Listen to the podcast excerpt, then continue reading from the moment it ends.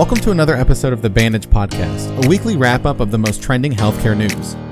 Each week, we'll discuss the latest in healthcare, health IT, and compliance. In this week's episode, I discuss new at home health services, mobile healthcare for rural communities, and a giant summer wellness festival.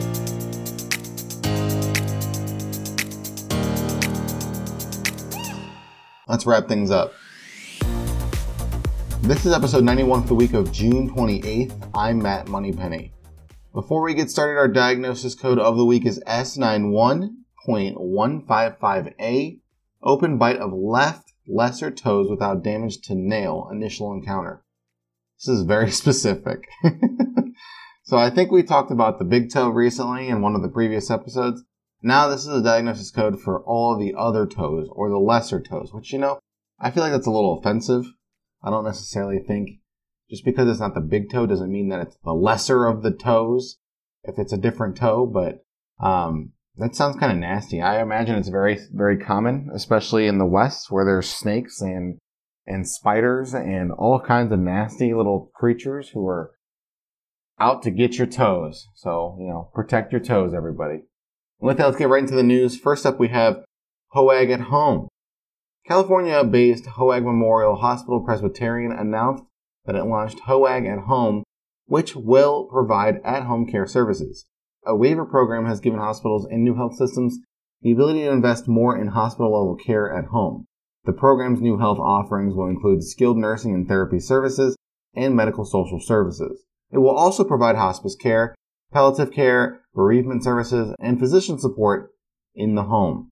It will eventually provide private duty home care, home infusion, and home medical equipment. The hospital realized it needed to expand its offerings to better serve its patients, eventually adapting to a less inpatient based system. So I think we've kind of we're kind of going full circle in healthcare. I remember, I mean, if if you've ever seen any movie that takes place in the older days, the olden days as they call it, like early 1900s, things like that. There's a lot of traveling nurses. Now, obviously, traveling nurses haven't gone away, but it's not as popular as it used to be. And it's kind of interesting to see that it's becoming a lot more popular in that we're able to now give care to people who uh, don't have access to a hospital. Um, and it's also probably much cheaper for the patient if they don't have to go to the hospital um, and you know pay for room and board and all those meals and things like that. But in this case, they're bringing the hospital to your home. So very interesting that they're doing this. I like that they're doing this. Um, I wonder if the medical costs are lower. It would be nice, but hopeful thinking, I guess. Next up, Mayo on the go. Mayo Clinic Health System is launching a new mobile health clinic to expand services in southern Minnesota. The clinic will increase outreach and provide access to health care directly to patients across rural communities. It will be based in a large commercial vehicle and will include two exam rooms, an on-site laboratory, and a pharmacy service. Patient visits will begin later in the summer and specific locations and dates will be communicated to patients. They'll be able to receive preventative health screenings and manage chronic diseases. The clinic also has technology and equipment to connect patients virtually through video appointments with Mayo Clinic experts. Uh, so speaking of mobile health, back-to-back mobile health um, stories here. So what's interesting with this one is, and what kind of came to my mind is specifically because it's a vehicle, right? In the early 2010s, mid 2010s, there was a craze, and the craze was food trucks. So you know, is the new craze healthcare trucks? I mean, it seems like it is, right? It's kind of interesting. Obviously, it's probably not as exciting as, you know, street tacos, but, you know, street vaccinations, that's got a nice ring to it, right? So it's definitely helpful either way. I mean, obviously, it's not food, so people aren't going to get as excited about it, but the fact that they can communicate where the location of the vehicle is is nice. I wonder if, how they're going to do that because historically food trucks would communicate that through something like Twitter. So maybe there'll be Mayo on the go, Twitter, hashtag, you know? So we'll see. Next up, Grocery Train hosts massive Midwest wellness event. The Kroger Company is hosting the Wellness Experience Outdoor Festival to support the growing consumer interest in health and well-being. It will take place August 20th and August 21st in downtown Cincinnati, Ohio, which is also where they're headquartered. This is one of the largest free wellness and entertainment events in the Midwest. It offers live music, celebrity led workouts, and cooking demonstrations, mental wellness talks, beauty demonstrations, panel discussions, a food expo, and family friendly activities. The Food as Medicine Expo is available on both days and offers product sampling, cooking demos, and insights to empower better decision making in the kitchen and disease prevention. The event is free, but the Food as Medicine Expo requires a donation of a Kroger canned food item or $5 for a food sampling wristband. That's cool. So this is a good move by Kroger, who is actually just a grocery store. If you're not familiar with them, it's a grocery store. Now, uh, it's, a, it's an interesting marketing move by them to target health specifically, because I mean, I imagine that Kroger doesn't have and house all healthy foods, but they realize that people are starting to go towards a more whole food diet, which, you know, is also a competitor of theirs, but that's on purpose. They named, you know, grocery store Whole Foods is named Whole Foods because of the diet of having a whole food diet. so it's a little, it's a little confusing sometimes, but I mean, that's just how it is. And they did that on purpose. Um, so yeah, this is a good move by, by Kroger to try to, to try to get people into their store. Um, realize that it's, this is a marketing convention that goes beyond the cost of the convention themselves. So they're using the, the front, I guess, for lack of a better term, to make it a donation um, entry fee as well, which is also really nice, and it also fits well with wellness um, as its theme. So good on Kroger. Hopefully that goes well. It seems kind of interesting. I wonder what kind of celebrities are going to be there to work out. You know, if it's, I wonder, I can't imagine it's going to be someone like The Rock. Maybe it is, but um, it would be kind of funny if it was, you know, Danny DeVito doing a workout. With that, let's go into our next segment. B R E A C H, Breach Patrol. It's a breach! All of the latest cybersecurity breaches. Welcome to Breach Patrol. We talk about the latest breaches all across the world. First up, we have Supermarket makes a super mistake. Speaking of supermarkets, U.S. supermarket chain Wegmans Food Markets just announced that it suffered a data breach after two databases were accessible online due to a quote misconfiguration. Data included customer names, addresses, phone numbers, birth dates, shopper club numbers, email addresses, and passwords for Wegmans.com accounts. The account passwords were hashed and salted. Wegmans said that the misconfiguration issue began on or around April 19th, 2021, and has now been corrected. It isn't clear how many people were impacted just yet. In January, Wegmans customer accounts were also potentially breached in a suspected credentialing stuffing attack.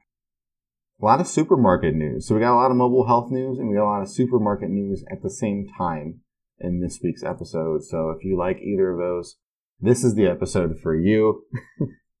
um, what's the big takeaway from this breach? Okay, so email addresses and passwords and names and things like that. So hopefully people um, use different passwords across their accounts. Um, this goes back to you're not going to be really affected by this unless you fall for a um, unless you use the same password on multiple accounts across the internet, or you are prone to falling for phishing attempts. So, um, you know, you gotta if you're if you have been affected by this, and doesn't seem like they have reached out to those people who have been affected quite yet because they don't necessarily know um, how many people have been affected.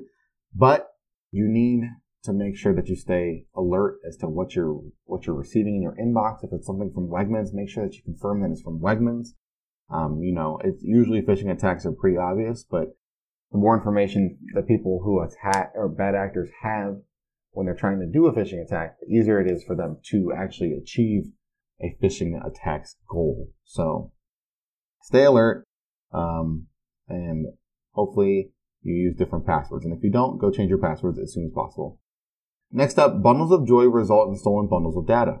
The U.S. Fertility Clinic Reproductive Biology Associates had sensitive information of 38,000 patients stolen in a ransomware attack. RBA became aware of the incident in April when it discovered that the file server containing embryology data had been encrypted. The clinic quickly determined that it was a ransomware attack and shut down the affected server within the same business day, which terminated the actor's access. Based on the investigation, they determined this month which individuals were impacted. Access to the encrypted files was regained, and RBA received confirmation from the actor that all exposed data was deleted and is no longer in its possession. RBA has also conducted web searches to check if any stolen information was being discussed or traded. So far, there's no indication of such activity.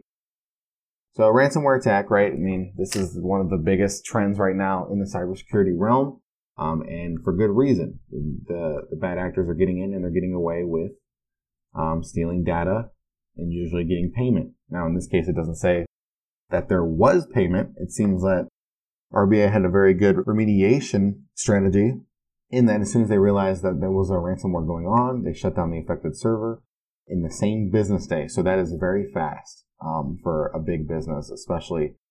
Um, so RBA has a down pat, um, and they terminated the, access, the actor's access within the same day. So realized it was a ransomware attack, shut it down, and terminated access. That's like the best three things you could do in a ransomware attack. And given the fact that it happened within a day is very impressive. So kudos to them. Um, it also goes back to, you know, ransomware attackers are targeting healthcare. Obviously, they're not targeting fertility clinics as much as they are with hospitals because I'm, I'm not necessarily familiar with this, but I'm going to go ahead and say this that I don't think that fertility clinics time is of the essence as much as there is in like a ER room or, um, you know, intensive care unit, something like that. So, but maybe fertility clinics do have very time sensitive information and procedures involved with them. So I'm not 100% familiar. I'm going to reiterate that here.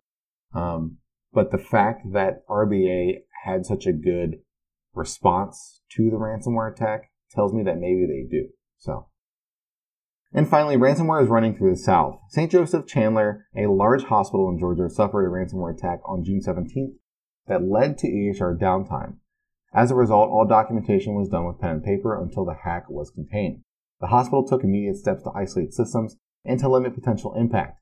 It immediately launched an investigation, which is still ongoing and in the early stages. Law enforcement has been notified and is actively investigating the attack. The hospital will notify individuals if they determine that their data was involved. Patient operations are continuing with the facility's established backup process and downtime procedures. So if you remember, this is a very similar breach to, ha- to what happened to the University of Florida Health uh, a few weeks ago that I covered in a, in a previous episode. Um, similar situation in that the EHR went down for them and they used notes, pen and paper. So I also want to mention that the RBA breach that I just talked about also happened in Georgia so Georgia, um, it looks like you are the in the hot seat this week. Um, so sorry about that, but it's not necessarily because it's the state of Georgia. Like the location doesn't necessarily matter, especially for the bad actors. What matters is who's vulnerable, right? So it just so happened that they both ended up being in Georgia uh, by coincidence. So it's also interesting. It's interesting for me that when these EHR systems go down, the healthcare company is like, all right, this is my plan. We got to keep processes running, pen and paper. And I talked about this last time, but if you're familiar with doctors and nurses, you also know the stereotype that their handwriting is really bad. So I imagine that that's a pain in the butt, especially when the EHR comes back and they need to transfer all that paper, all those notes into the, an electronic format. But I mean, if it works, as long as it works, as long as they can continue what they're doing, that's all that matters, right? It definitely makes me scared though with ransomware being more on a trend and also Internet of Things being more of a trend, which Internet of Things is a buzzword for especially, uh, particularly just smart devices, right? All these devices are connected to the internet and they talk to each other, which is really cool, but it's also scary, especially if smart devices start becoming more healthcare centric. Um, then that would shut down an entire hospital's operating procedures until they handled the ransomware attack. So, um, St. Joseph Candler, interesting response. Not necessarily terrible, not as fast as RBA, but um, as long as their operations are up and running and, and no data has really been stolen, they're good to go. And that's it for this week's wrap up of your weekly healthcare news. I'm Matt Moneypenny. We'll see you next week.